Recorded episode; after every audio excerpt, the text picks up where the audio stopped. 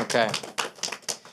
Next is Laura's going to share some things about, uh, just as reminders for format when we're doing the teaching about uh, discussion, making comments and questions.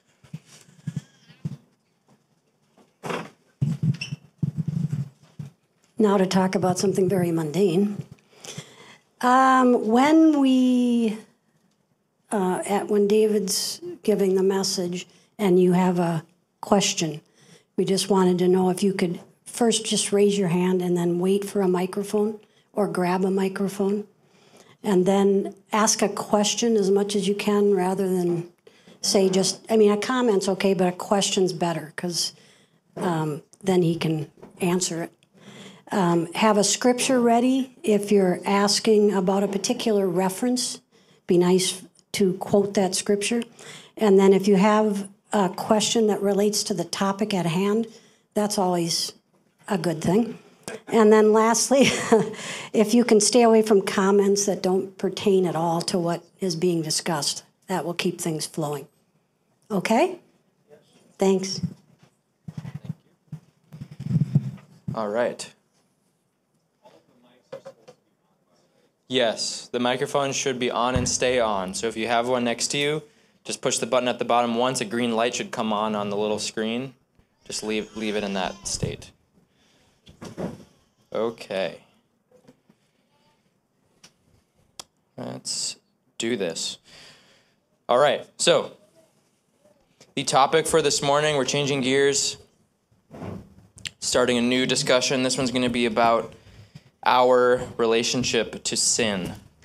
So, a little bit intense. We'll see how this goes. Uh, what I mean by that is specifically what is it that we are supposed to believe about about sin? In that how much sin are we still in? How much can we repent of? And what does it mean for how you live your life basically on a daily basis? So that's what we're discussing. Go to ephesians chapter 2 we will start there. The first thing we're going to do is read about what it was like for us to be in sin before we knew Christ or before we were saved. And Ephesians 2, starting in verse 1, summarizes that very well. So, Ephesians 2, verse 1. it says, And you he made alive who were dead in trespasses and sins, in which you once walked according to the course of this world, according to the prince of the power of the air, the spirit who now works in the sons of disobedience among whom also we all once conducted ourselves in the lusts of our flesh, fulfilling the desires of the flesh and of the mind, and were by nature children of wrath, just as the others. Sum it up, he says, We were dead in trespasses and sins. We walked according to, and then he gives the pattern of this world, and then according to basically the devil which in fewer words is saying that we walked the way that the devil does. Basically, is the way of stating that simply. And then the third thing he says is we conducted ourselves in the lust of the flesh, fulfilling the desires of the flesh and of the mind. Then he states that our nature was as a child of wrath. So that's what it was like before we knew Christ. And this is a very important point because if anyone is going to be motivated to be saved, they have to know how deeply unsaved they are first, no matter how many good works that they've done. So it doesn't matter how righteous you think you are, you have to know you are really bad before you know Christ. All have sinned, right. So that's what Paul is emphasizing there in Ephesians 2. Now, what we're going to focus on here is what it means when Paul says that we walked or conducted ourselves in the lusts of our flesh, and then f- fulfilling the desires of the flesh and of the mind. And we're by nature children of wrath. So, what, what that means. Okay, so the point we're going over for that is that we walked in the desires of the fallen mind and body.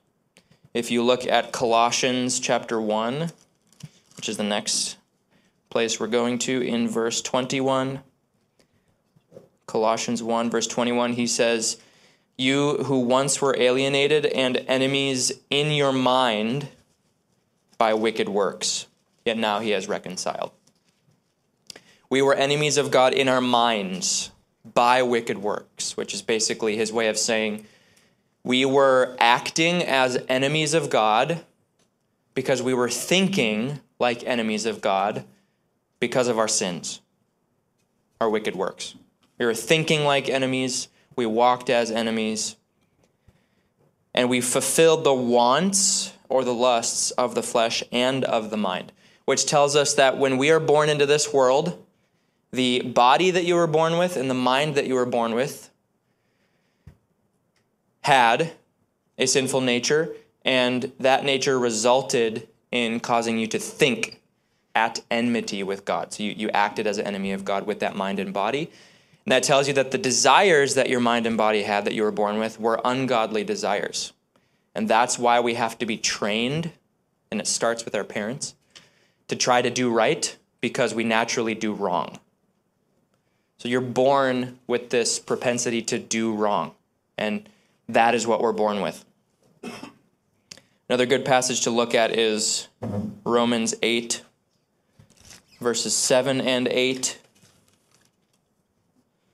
which says, verses 7 and 8 of Romans 8 says, Because the carnal mind is enmity against God.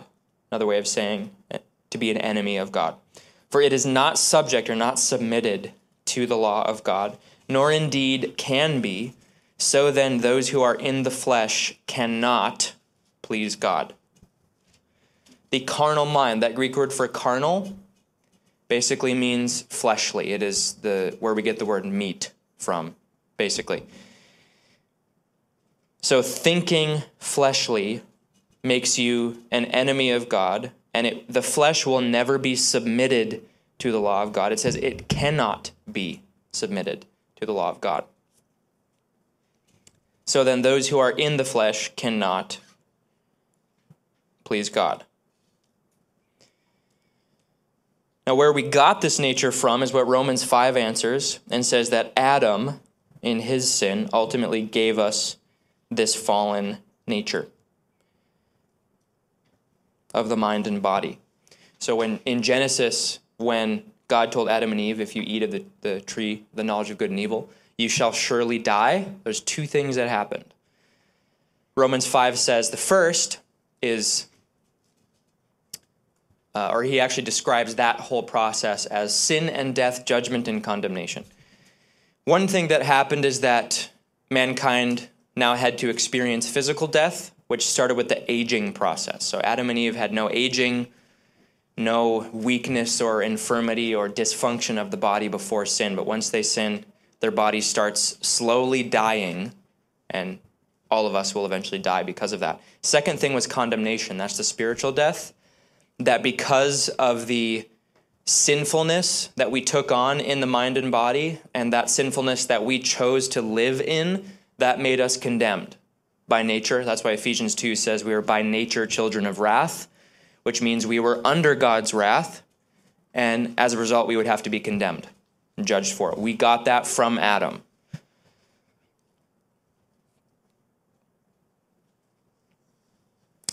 To sin, as Ephesians 2 says, is to do the desires or to act on the desires of the body and of the mind. If you look at Galatians 5, starting in verse 19, it says, The works of the flesh are evident. And then it lists all these sins. He calls those things works of the flesh. Romans 8, verse 13. Romans 8, verse 13 says, For if you live according to the flesh, you will die. That's the carnal mind. But if by the Spirit, he says, you put to death the deeds of the body, you will live. So, what we're putting to death are the deeds of the body. So the body meaning the fallen and sinful body and with it the mind that you were born with has this bend to do what is sinful. And he says the purpose of having the spirit is to put to death the deeds of the body.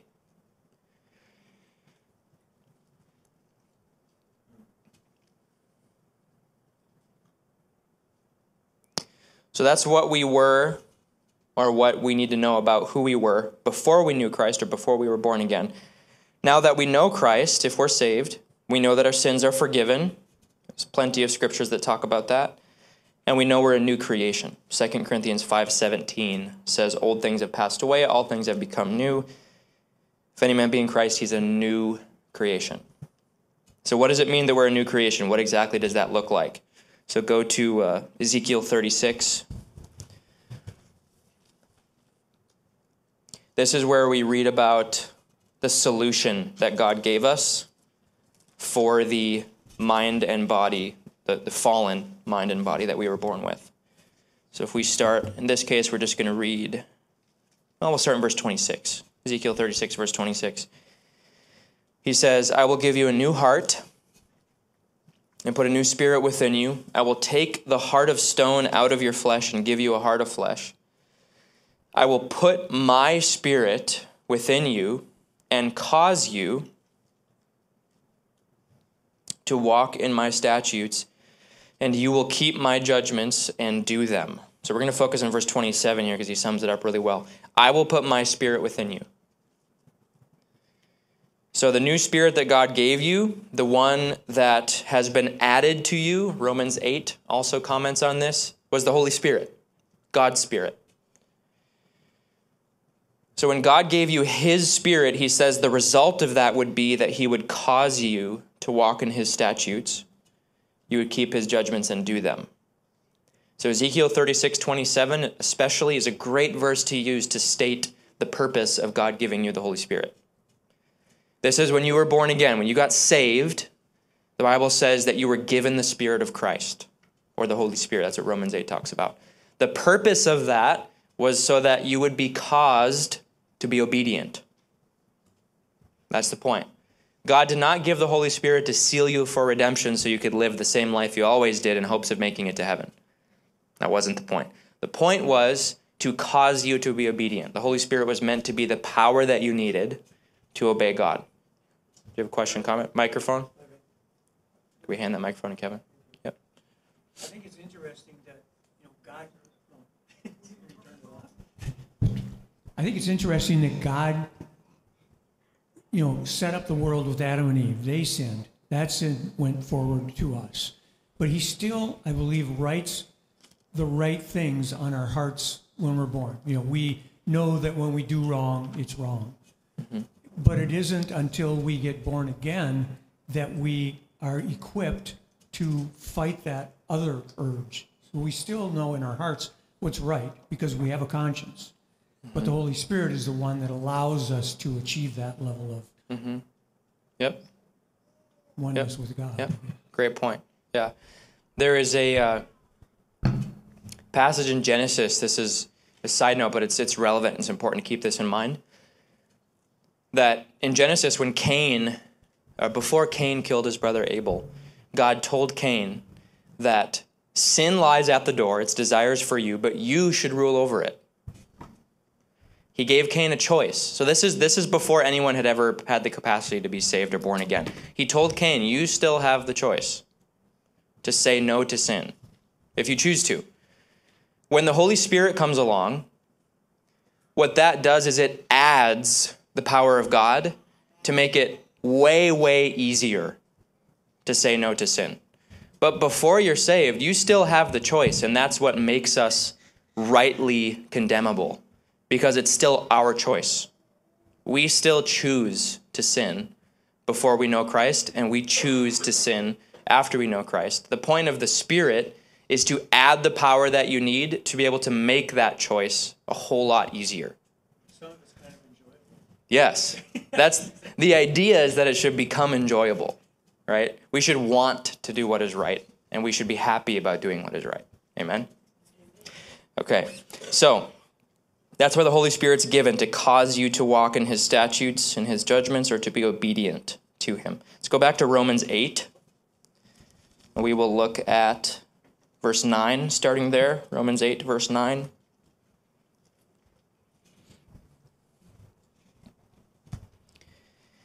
He says, But you are not in the flesh, but in the Spirit, if indeed the Spirit of God dwells in you.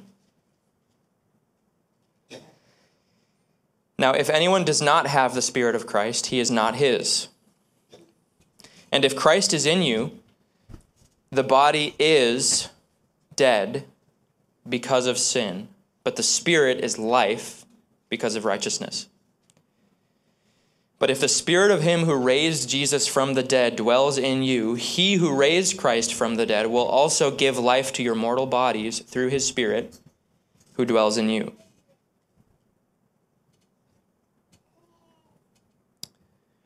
If you look at the end of Romans 7, one of the last things he says in verse 24 is, O wretched man that I am, who will deliver me from this body of death? He, he's posing that as the problem. Who's going to deliver me from this body of death? Then he thanks God, stating that God is ultimately the solution. Verse 2 of 8, he says, The law of the Spirit of life in Christ Jesus has made me free from the law of sin and death. Then skip down to the last verse we read just now, verse 11. He says that the he who raised Christ from the dead will also give life to your mortal bodies. So he states the problem is you have a body of death. He says the solution is the Holy Spirit gives life to your mortal body. So what should that result in? That's the big question. And if you look at verse 9, this is important, or 10, excuse me. This is important because he's talking to believers. He says, If Christ is in you, the body is dead because of sin. So when you got saved, your body didn't change. Your body's still fallen. And it's going to stay that way. But God giving you the Holy Spirit gives you life so that you can walk in righteousness. That's the point. So God is not going to give us a new body until Christ returns. That's what scripture says. That's when we'll receive a glorified body. Until that day, your body is still going to be fallen. But to make sure that you can put to death the deeds of the body, or to make sure that you can stop sinning with your body, he gives you the Spirit. So you have the power, the greater power, I should say, to do that. And if we believe that we have the Spirit, and if we believe that the Spirit gives us life, so we can walk in righteousness, then that means if our faith is real and it's true, then we would be walking in righteousness because the Holy Spirit's way, way, way, way, way more powerful than any lust of the flesh. Amen? So if you believe that you have the power of the Spirit of God, then that means you believe that that power is greater than any lust or temptation of the flesh. Part of what this proves to us, being that we still have a fallen body, is that God's Spirit is more powerful than the flesh. And that's a lesson we have to learn. We have to face temptations and overcome them by the power of the Spirit. So we learn that God's Spirit is greater, it is more powerful. He who is in me is greater than he who is in the world, like First John says. And that's part of how we learn obedience. Because if you are only obeying when things are easy, then that's not really obedience at that point. But when you're facing resistance to the Spirit and you believe in the power of God and you overcome that temptation or that resistance, that's learning obedience. So God has let us remain in a fallen body, at least for a time, so we can learn obedience. It's actually part of one way that we learn discipline as well. Like Christ had to, yeah. The Bible says he was tempted in all points as we are. So Christ experienced every temptation you do and he faced it and he overcame it. He applied. he applied, yes, the power. Laura. So is the Holy Spirit automatically active or operative as soon as we receive the Holy Spirit, or is there something we do that makes it operative or working?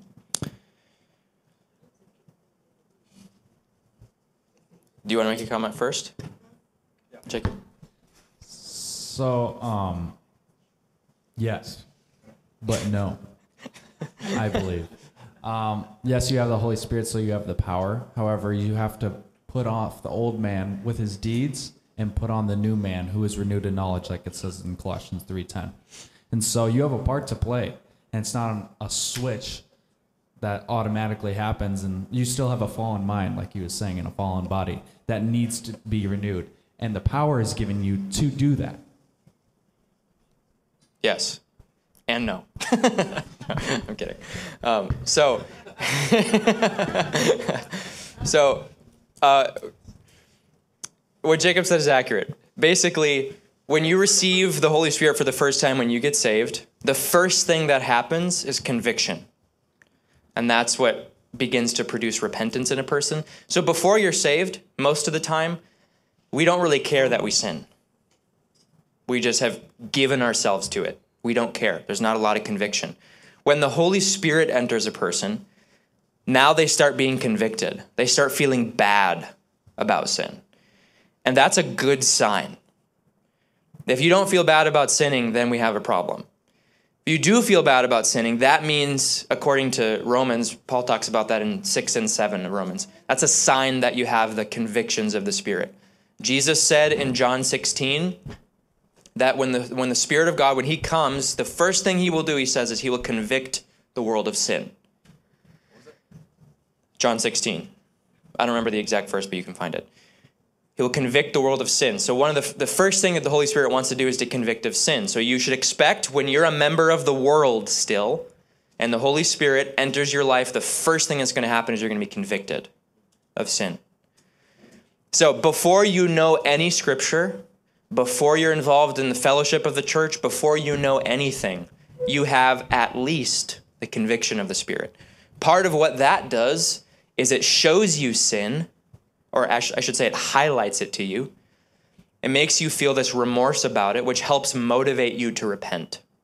That's why 2 Corinthians in 7, verse 10 says, Godly sorrow produces repentance leading to salvation. Who gives the godly sorrow? The Holy Spirit. That's the conviction, which leads to repentance and salvation. So that conviction is good. That's a good sign after you're convicted, together with the convictions of the Spirit, you have the Word, and the Bible calls that the law of God. And the Bible says that the law highlights or intensifies the sinfulness of sin. Because when you see God's Word saying something is wrong, the Holy Spirit uses that to convict you. So when a person starts reading the Bible, after they get saved and they're convicted, first thing that's going to happen is they're going to read about everything the Bible says is wrong or everything it says is right, and they're going to realize they don't measure up. They're not being obedient, and that's meant to convict you. And that's a godly sorrow that is meant to produce repentance. So we have that going for us. We know. Second thing, which Jacob started talking about, is renewing your mind. And that actually gets into what we're going to talk about next, which is how you put on the new, new man. Excuse me is how you put on the new man requires renewing your mind. So we'll get to that next. Did somebody have an additional comment or question that I missed? Did somebody have? Did you? Or RJ did? Yeah. Okay. I had a comment. Yeah. And that was uh, before Christ, I didn't know I was sinning. I didn't even know. I was living in the world the way that the world taught me to live in the world. Mm-hmm. And then when I started following Christ, that's when I became convicted Yeah. right away. Yep. But Yep. that's what the law is all about from the Old Testament. It shows us what sin is. It, we have to be aware of it, obviously. Yep. But quick, quick story. I read this week about how uh, a little girl saw this lamb and thought how white and beautiful it was, and then it snowed, and the lamb came out of the barn and looked pretty not so white. You know, we see ourselves as that white lamb, but God's creation shows us that there's a, a, a different level of purity that mm-hmm. we don't see. Mm-hmm. Yeah, Romans seven says, "I had not, I would not have known covetousness unless the law had said, You shall not covet." I would not have known sin except by the law, is what it says. So we need God's law and the convictions of the Spirit for that purpose to face that. I just had a quick question about Romans Sure. 8, verse 10, when it says, And if Christ is in you, the body is dead because of sin, but the spirit is life because of righteousness. The spirit gives you life, and this is my question. Because the wages of sin is death, and then the Spirit causes you to obey the word. And so, is that basically the less you sin, the more you live? Okay. Can you put, restate that? You The, sin. the less you sin, the more you live. What do you mean by that? Tell me more. like, the less you sin, the more your mortal body will be preserved. Oh yes, yeah, yes, yes, yes. Um, there's a there's there's proverbs. One proverb says, "He who pursues evil pursues it to his own death." There's another proverb that says, "The he who is cruel troubles his own flesh." Uh, proverbs four says that if you keep the word and the law of your father and mother, and wisdom close to you, that it will give you life, uh, health, and life to your flesh. So when you walk in righteousness, you'll live longer. But if you pursue sin, you pursue it to the decay of your own flesh. So you actually die faster the more sin you have in your life. And that is still true for believers, physically speaking, because the body is dead because of sin. So as a believer, your body's still fallen. So the more that you choose to sin, the more you're going to have effects of bad health in your body because you decay faster the more that you sin. The more you walk in repentance and righteousness, the healthier you'll be. This is all over scripture. Yeah. So that's my question. Is that so? The more you live in righteousness, the less you sin, meaning the more you'll live. So is that Yes. what the verse is talking about, or is there another? Well, that specific verse, the Spirit is life because of righteousness, its point is that you know that the Spirit is giving you life because you're walking in righteousness. So if you're walking in righteousness, that is the Spirit giving you life. That's what it means. And of course, part of having life in your mortal body is living longer as well, being in better health. And that's what Proverbs gets at, and Psalms, and things like that. So. But we can have a short life in Christ, and it's incredibly productive. It feels good. That We as well. have a really long life, and it's just miserable mm-hmm. because we spend so much of our time not well. Mm-hmm. Yep, that is true. Okay, we'll move on here.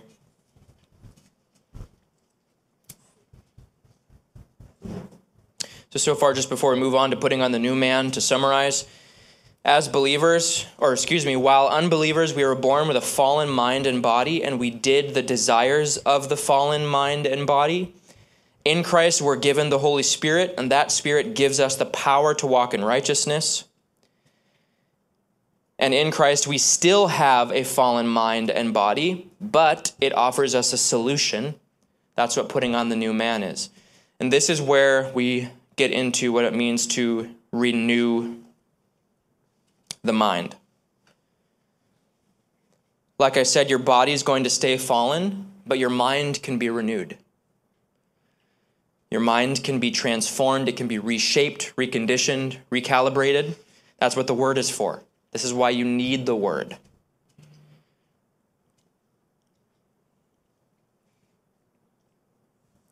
The mind can be renewed with learning the word and letting it correct your thinking.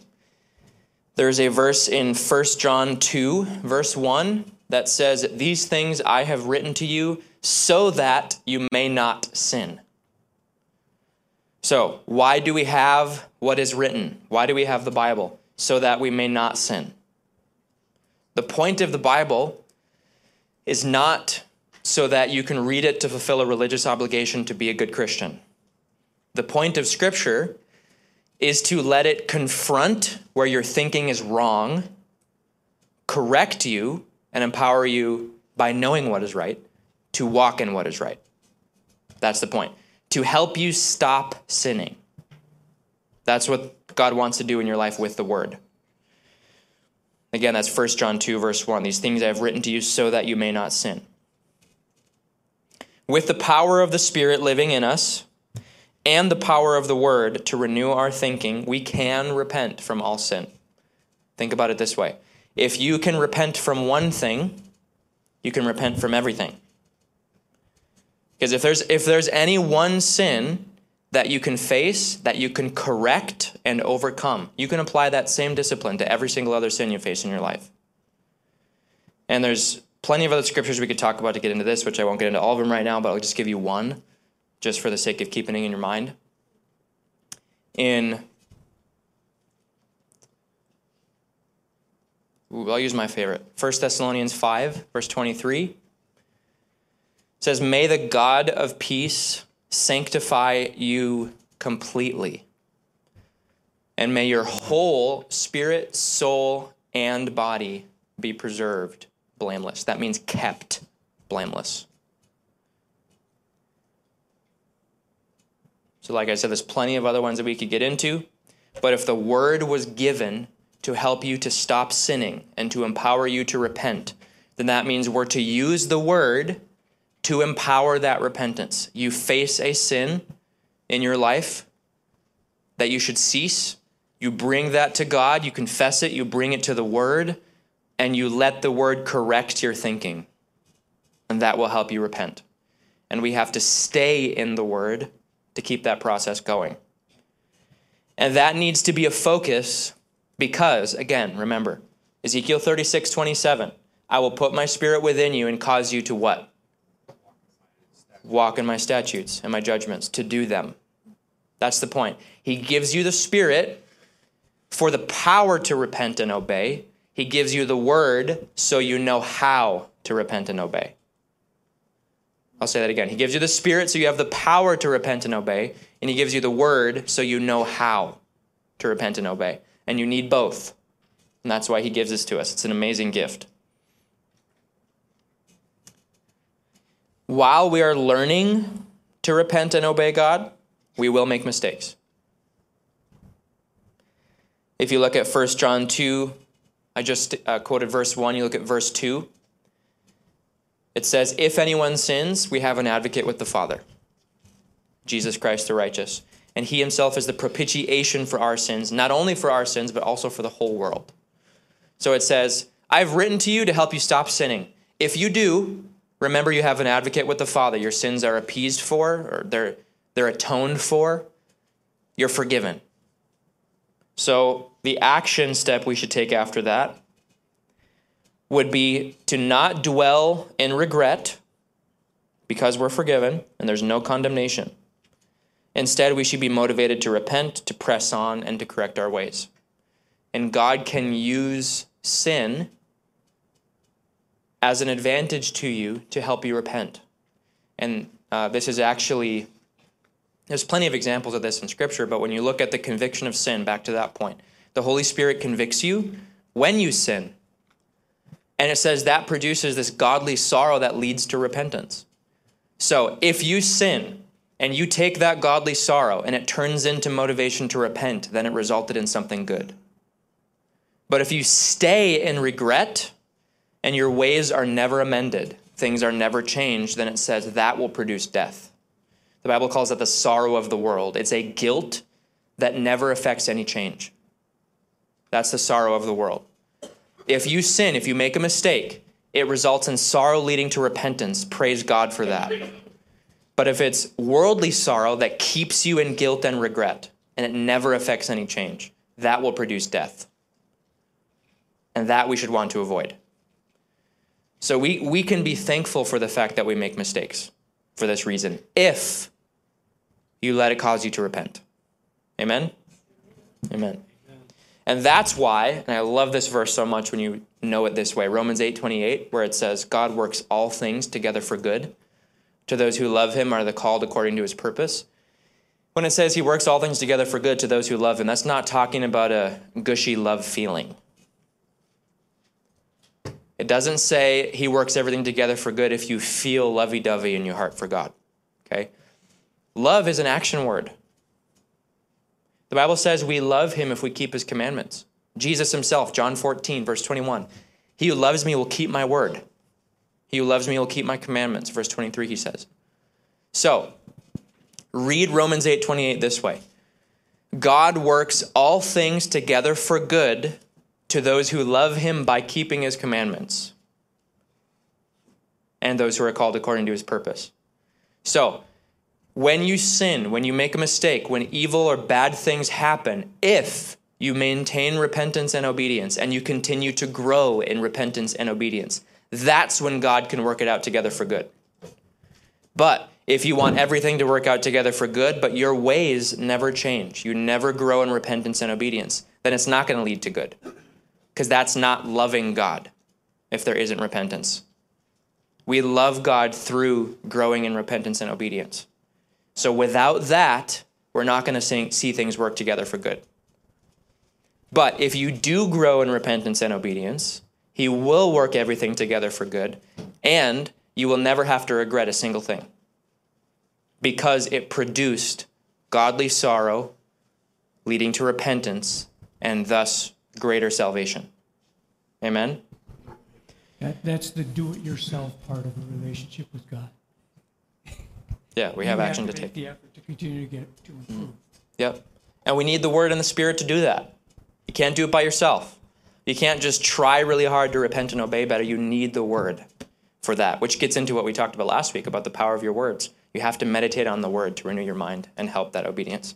Yes. What is the verse? Godly sorrow leads to repentance. 2 Corinthians 7:10. Yep. Remember Romans 8 1, too. That's a good one. There's no condemnation to those who are in Christ Jesus. We're not going to be condemned anymore. So you don't have to worry about that. You don't have to linger and dwell in regret. If you do, you stay in that guilty conscience, that produces death. That's evil. That will hurt you. That's the sorrow of the world.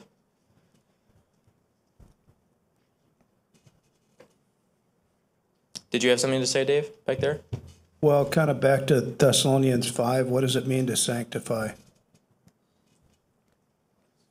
To sanctify, there's two definitions. One is to make holy or make consecrated. The second is to set apart. So if you put those two together, to be sanctified basically means to be set apart from the world and made holy.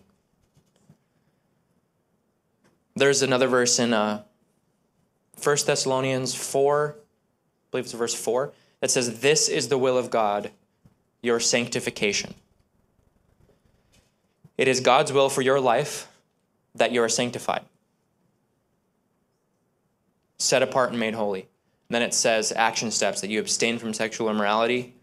Uh, and then it says that each one of you should know how to possess his own vessel in sanctification and honor, not in passion of lust, like the Gentiles who do not know God. So is that a one-time deal? We are sanctified, or is that a lifelong process? There's a sense of both because when you got saved, you were once set apart. And 1 Peter 2, verse 9 expresses that because it says that you are a chosen generation, a royal priesthood, and a holy nation to proclaim the praises of him who called you out of darkness and into his marvelous light. That called you out, that called out, that phrase in Greek is actually where we get the word uh, church from. Ecclesia is what called out means. So he called you out. The, the term church actually means brought out or called out and set apart. So if you are a member of the church, you are set apart in that sense. You're a special people, chosen generation. But the process of sanctification, of walking in holiness, that's a continual process. And that's why Hebrews 10 says that he has perfected forever those who are being sanctified.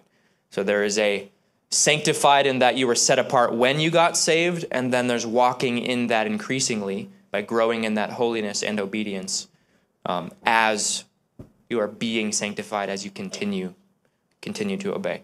So the less you sin, the more. Yes. Yep. Yep. In your lifestyle. Yes. Microphone over here. So, I've heard it um, said that, and I wanted to get your thoughts on this. So, sanctification um, is kind of the, the process of the Spirit of God stripping you down to nothing. Um, so, there's nothing left but yourself. So, you reach the point of death with Christ so that you're ready for death and um, like right no friends no father no brother no self-interest you don't care about anything except for god and that at that point you're the condition you're like at the condition for immediate sanctification from God. And so the process of sanctification is that stripping down to then you can be immediately sanctified so that your life would be free from anything um, except for that kind of persistent um, you'll be free from de- free from being determined and persistent toward anything except God. It's Okay. a little different than what you were saying, so I wanted to kind of reconcile Yeah, reconcile. it's like a different take on bit. it. Yeah. So, okay. I would reconcile that by saying the stripping down thing is accurate because there are plenty of verses where Jesus talked about, you know, you can't love your father and mother more than me. You have to be willing to forsake all that you have to be my disciple. Um, you must take uh, deny yourself, take up your cross, follow me. Those are all statements that have to do with what we have to let go, right? So there's this peeling back of these layers, if you will. Then he says, put on the new man. This putting off the old, putting on the new. So yes, part of the sanctification is not just what you add, but also what you get rid of, what you what you shed, if you will, what you leave, what you remove from your life. But the entire process of sanctification, I would say, includes both. Your sanctification is uh, yes about what you put off, and yes what you put on, and the I would just refer to that whole process as being altogether what sanctification is about. I guess if that makes sense, that would be how I'd answer that. Yeah. So there's not. You're saying Scripture doesn't say there's like a moment of sanctification, like where you get to that point and God says, Well, the mo- the moment would be like when you get saved. That's the moment where you're you're set apart. "Sure." Yeah. So that would be there's that sanctification moment. But even before that moment comes, you do have to have a certain measure of being willing to give up everything else because Jesus in Jesus himself said that he who loves father and mother more than me is not worthy of me. So you can't you can't even be counted worthy to be saved if you're still loving something more than him. You have to be willing to let things go in order to receive Christ. So that what's that? The new wineskin? Sure. Yeah. That I wouldn't have used that, but yeah. no, that's okay. There's a connection there. Yeah. Yeah. that's okay. No, the new wineskin is just you have to you can't put old can't put new wine into old wineskins. You can't keep an old way of thinking and then try to have a new life in Christ. So yes, there's a connection there. But point point is that in order to even get saved, there is a certain degree of letting go before that can even happen. But that moment you are saved is the moment you're set apart. And then the the remainder of your life of becoming or walking in greater holiness is also continued sanctification. Progressive. Yep. Yep. Okay. So, as a reminder, we have to make sure we always stay mindful of this. This is the next point. Your works don't save you. You are not saved by your works. What makes you saved is the fact that you have the Holy Spirit. If you do not have the Spirit of Christ, you are not His. That's what Romans 8 says. What makes you saved, what makes you a child of God, is the fact that He gave you His Spirit. Period. That's what seals you. You are sealed or like locked in for salvation and the day of redemption because of the Holy Spirit. That's what makes you saved. Your works don't save you. Your works, or in other words, the sanctification, is about that Holy Spirit empowering you in this life to walk in a way that is fitting or appropriate for who you are in Christ. Which is that, for example, Philippians 3 20 says your, your citizenship is in heaven. If you're saved, you're a citizen of heaven. You have legal citizenship in the kingdom of God if you're saved. Now, if that's who you are truly, then the way that you honor that is by walking as a citizen of heaven would now. Living in a way that's fitting for what you've been called into, right? But the works that you do don't save you. It's your faith and the Spirit of God in you. That's what saves you. But if you have that faith and if you have the Spirit, you will be caused to be sanctified. You'll be caused to walk in greater repentance and obedience. And that's why in Colossians, I believe it's 1, so 21, we, I, we read this verse where it says, You who once were alienated and enemies in your mind by wicked works, yet now he has reconciled in the body of his flesh through death to present you holy, blameless, and above reproach in his sight, if you continue in the faith, grounded and steadfast.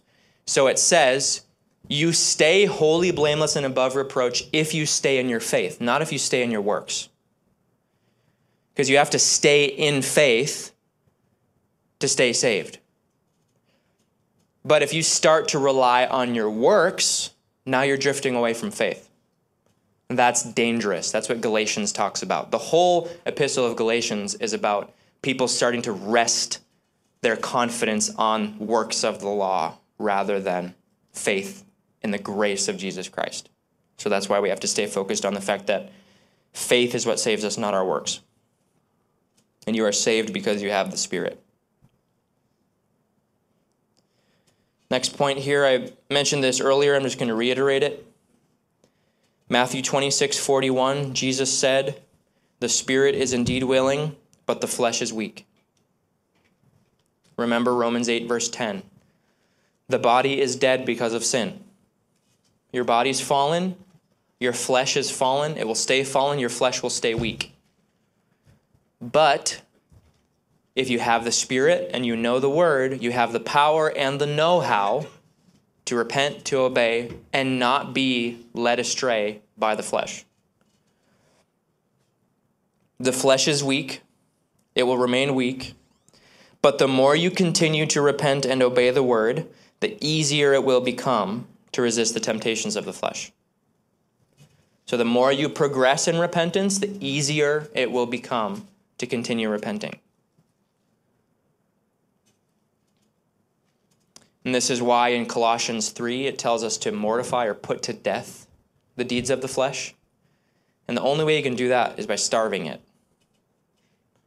In other words, you set your mind on the word, you focus on the word, you continue to take action, you're feeding the spirit and starving the flesh. But the more you give in to the flesh, the more power you give it. The more you give in to the spirit, the more power you will be walking in to walk in the spirit or to walk in obedience. So we have to maintain progress if we want repentance to be easier. If you think repentance is hard, it's only because you haven't been repenting very much. But if you continue to repent, it gets easier. Amen? So, this means, this is the last point. A main focus in our lives should be to uphold this earthly body in accordance with the kingdom. In other words, or this means, we use the Word and the Spirit to learn how to live as Jesus lived. Jesus was a perfect example of what it means to walk in an earthly body as a citizen of God's kingdom.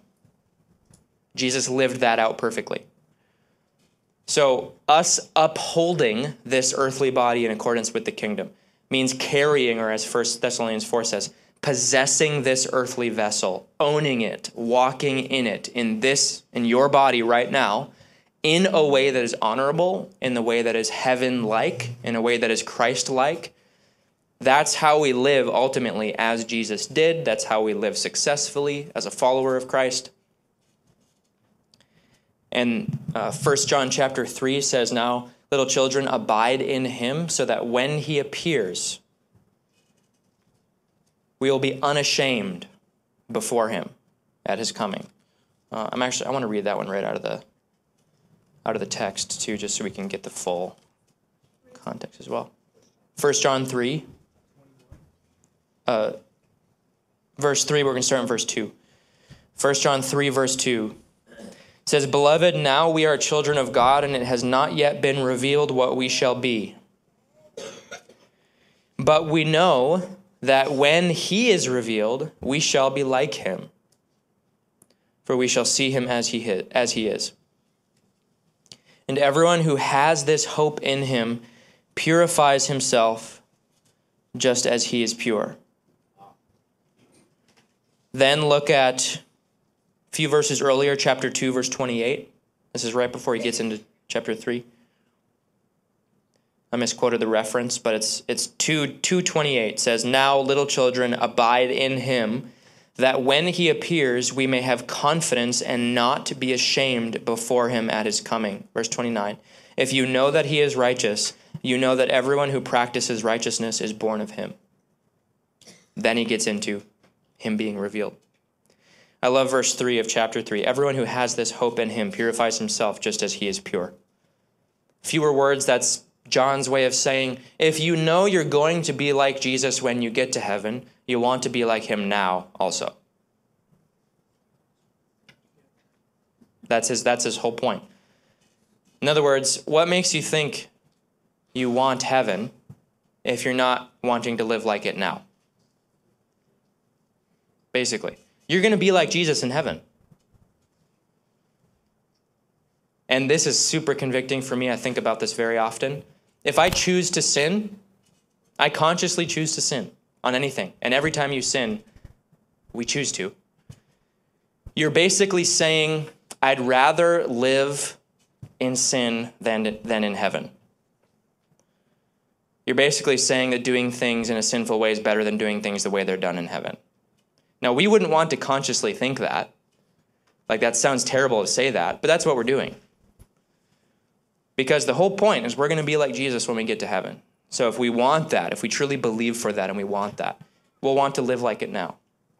And he says that that abiding in him, that staying in that mindset, continuing to grow in that obedience, that will give you confidence and help you be unashamed when he comes. Which also implies that there's probably going to be some people who are lacking confidence and who are ashamed when he comes because they will know, man, I haven't been living in a way that was very appropriate for what it meant to be a citizen of heaven. So we can take actions that will help us be unashamed when he returns. So I'll just restate the point. To use the word and the spirit to learn how to live as Jesus lived, that is upholding this earthly body in accordance with the kingdom. What I just said, say it again. Use the word and the spirit to learn how to live as Jesus lived, which is upholding this earthly body in accordance with the kingdom.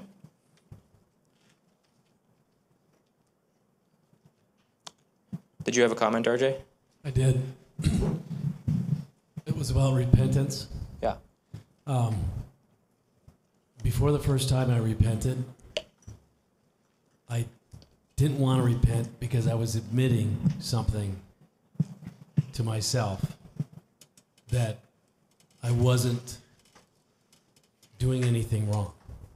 When I started to repent, I started to realize, and my heart started to change that I was doing some things not for Christ. Mm-hmm. And the more I have been repenting, the more things have been brought to my remembrance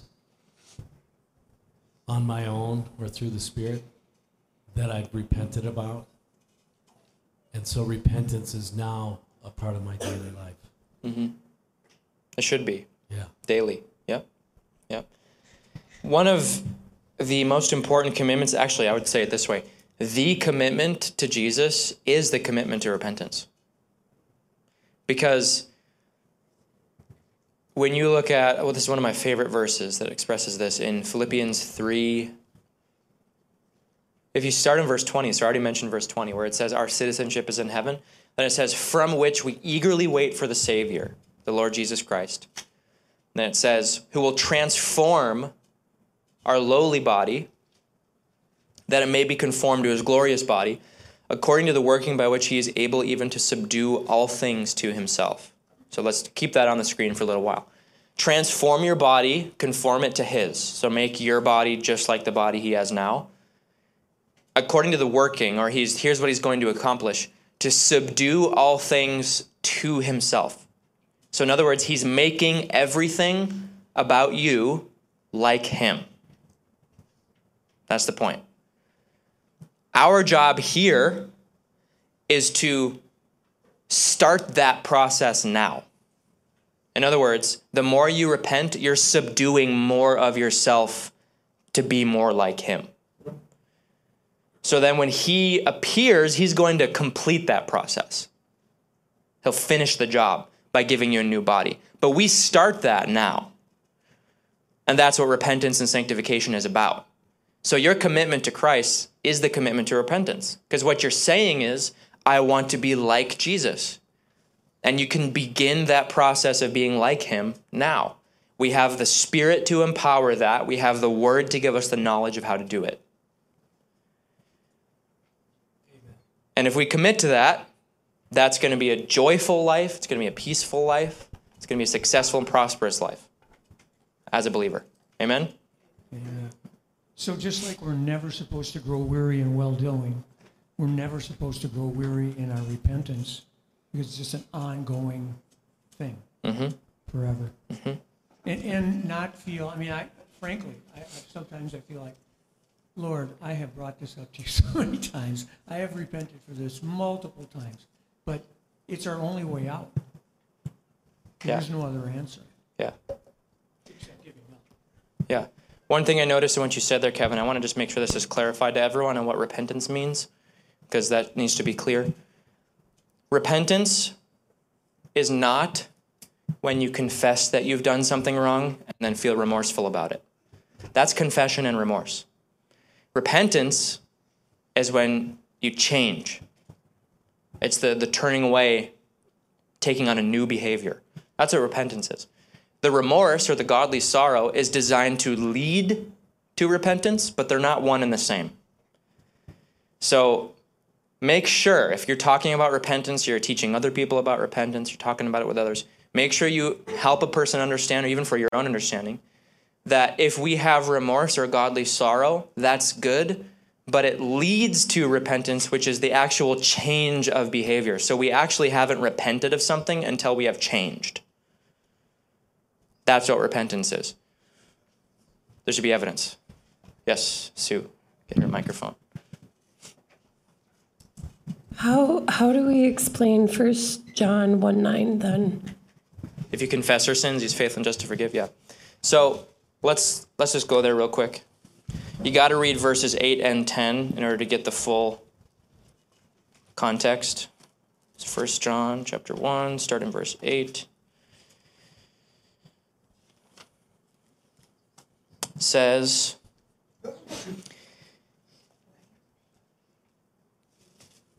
If we say that we have no sin, Oh, I lost it. Ah, if we say that we have no sin, we deceive ourselves, and the truth is not in us. If we confess our sins, he is faithful and just to forgive us our sins and to cleanse us from all unrighteousness. So, do you get forgiven for your sins once or continually? Once. You're forgiven your sin once. Colossians chapter 3, if you start in verse 9, I believe it's verse 9. No, it's not verse 9. It's in chapter 3, though. Colossians 3 says to forgive one another as God in Christ has forgiven you. Ephesians 4, uh, verse 24, or excuse me, 29 where he says, "Put uh, let no corrupt word proceed out of your mouth, but that which is good for necessary edification, that it may impart grace to the hearers." And then it says, "Put off all these bitterness, wrath, anger, clamor, all evil speaking, be put away from you with, with all malice. Be kind to one another, tender-hearted, forgiving one another, as God in Christ has forgiven you." past tense. You were forgiven once for your sins. So, 1 John 1 8 and 9 is not talking about you have to confess every time you sin to God so you can get forgiven. What it's talking about is when you come to Christ initially. If you say you have no sin, you're deceived. And of course, you can't even be forgiven if you don't believe you have sin. So you come to Christ admitting that you're a sinner. There's the confession. Then you're in the place where He is to you, faithful and just to forgive you of all sins and cleanse you from all unrighteousness. That verse, that passage is talking about when you first get saved. It's not talking about every single time you sin. You have to confess it to get forgiven. Otherwise, that would contradict other scriptures which say that you have been forgiven. Now, is confessing your sins one to another still a good practice as a believer? Yes, because it helps you stay honest, stay vulnerable, helps you be corrected, helps you repent. But you don't have to keep confessing every sin in order for God to forgive you. If you read verse 10, it finishes by saying, If we say that we have not sinned, we make him a liar and his word is not in us. Looking in your past. Oh, thank you. Appreciate that. Looking in your past, if you say you have no sin, that makes you a liar. When you come to Christ, you have to admit to being a sinner. You get saved by confessing your sins and repenting, and He forgives you. Looking back after you're saved, we have to say that we have sinned. If we don't confess that, then that means we are a liar. That's what that's trying to say. Does that answer the question, Sue? Yep. Okay.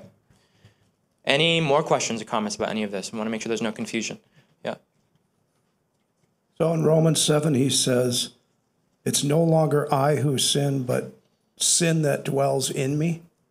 So our body, we're, our spirit man is born again, and that's that hidden person of the heart where it says he cannot sin in First John, I think. Right. So the spirit man's pure, he can't sin. So this at withdrawing at Christ's appearing or being ashamed would be in our mind, right? You could say that. Yeah. Yeah. I would add that. ju- Did you have more to say? Well, so putting to death the deeds of the body by the Spirit is our mind getting transformed by the Word of God. Yes. So Yeah. that so the sin not being him is the real us, is the spirit which is pure. That's the real us. Can't This- sin. Okay. There's like five points there that could become a whole sermon. Um, uh, yeah, sermon. Um, okay, so I'll, I'll try to keep this short, but sin that dwells in you as as a believer still applies because the body is dead because of sin. If your mind isn't fully renewed, you still have sin in your mind also. So, but the point is, as a born again believer, you're not identified by sin anymore. Before you're saved, the Bible says you are a sinner, you are darkness, you are a child of wrath by nature. Your, your identity is like intrinsically attached to the fact of sin. Once you're a believer, you're now a child of God. That's your identity. And so, as a believer, you can say, It's no longer I who do it, but sin that dwells in me. Because if your heart has been changed, you're not sinning out of the malicious intent to do evil. You're sinning out of weakness that you despise. And that's Paul's point in Romans 7. I don't like being a sinner. I don't, I don't like sinning. I don't like being weak because I know that I was made for more. Right? That, that feeling of that regret, if you will, is what Paul is talking about. So he's saying, understand it's not you doing it, it's the weakness in your mind and body. And he's trying to teach people to disconnect from this identity of sin because it's not who you are. You're a child of God. You're born again, right? Otherwise, if you stay stuck in that, I'm a filthy sinner, and that's all you dwell on, it's all you think about, you start identifying by sin, that produces death. That's going to really wreck your life and wreck your beliefs if you stay there. So that's what I would say to that. Um, but yes, your spirit's perfect. Your spirit can't sin. Um, but that would be the one thing I'd focus on. Was does that answer that? Yeah, and he also says, I'm seeing a different law at work in the members of my body. So he was, we're supposed to have, he who fixes his hope on him purifies himself, you quoted. Right. So he had his eyes on sin. And so he was like pulled into sin to the point where it wa- made wage war against his mind and left him wretched. Yeah. Mm-hmm. Yep. Yep. The yeah, that's accurate. What you fix your mind on is really important. I think is to what your point is. You can't fix your mind on sin. Fix your mind on the Word and on the Spirit. Um, I do have a question just to make sure this is clear to everyone. What one, one of the main things I want this to solve for anyone is if there's any discouragement about still having weakness because this is a really important thing to address because part of the point, which is what we were getting at earlier, part of the point of having this weakness is because facing it with the word and the spirit and overcoming it is how we learn obedience. Right. There's a the Job 17, I think it's like verse 9, says the righteous only grow stronger and stronger. But the way to grow stronger is obviously to, like in weightlifting, you have to be weak at a certain point. And that weakness challenging you is what allows you to grow stronger. So make sure that I want to make sure nobody's discouraged because the fact that we have to face weakness is what allows us to grow stronger and what allows us to learn obedience. We do that with the word, we do that with the spirit, and that's part of life. And if we stay in that process, it'll help us to be confident, and unashamed when Christ returns because we know that we were abiding in him. Amen? Any last questions, comments? Okay. Awesome. All right. We will pray to close as a group, as usual, and then we'll uh, get into offering after that. Uh, yeah. Yeah. I mean, if you want, I can just show you the outline later. Unless, that okay? Yeah. Okay. All right, yeah. So we'll we'll pray. Um, as usual, I'll just start, and then whoever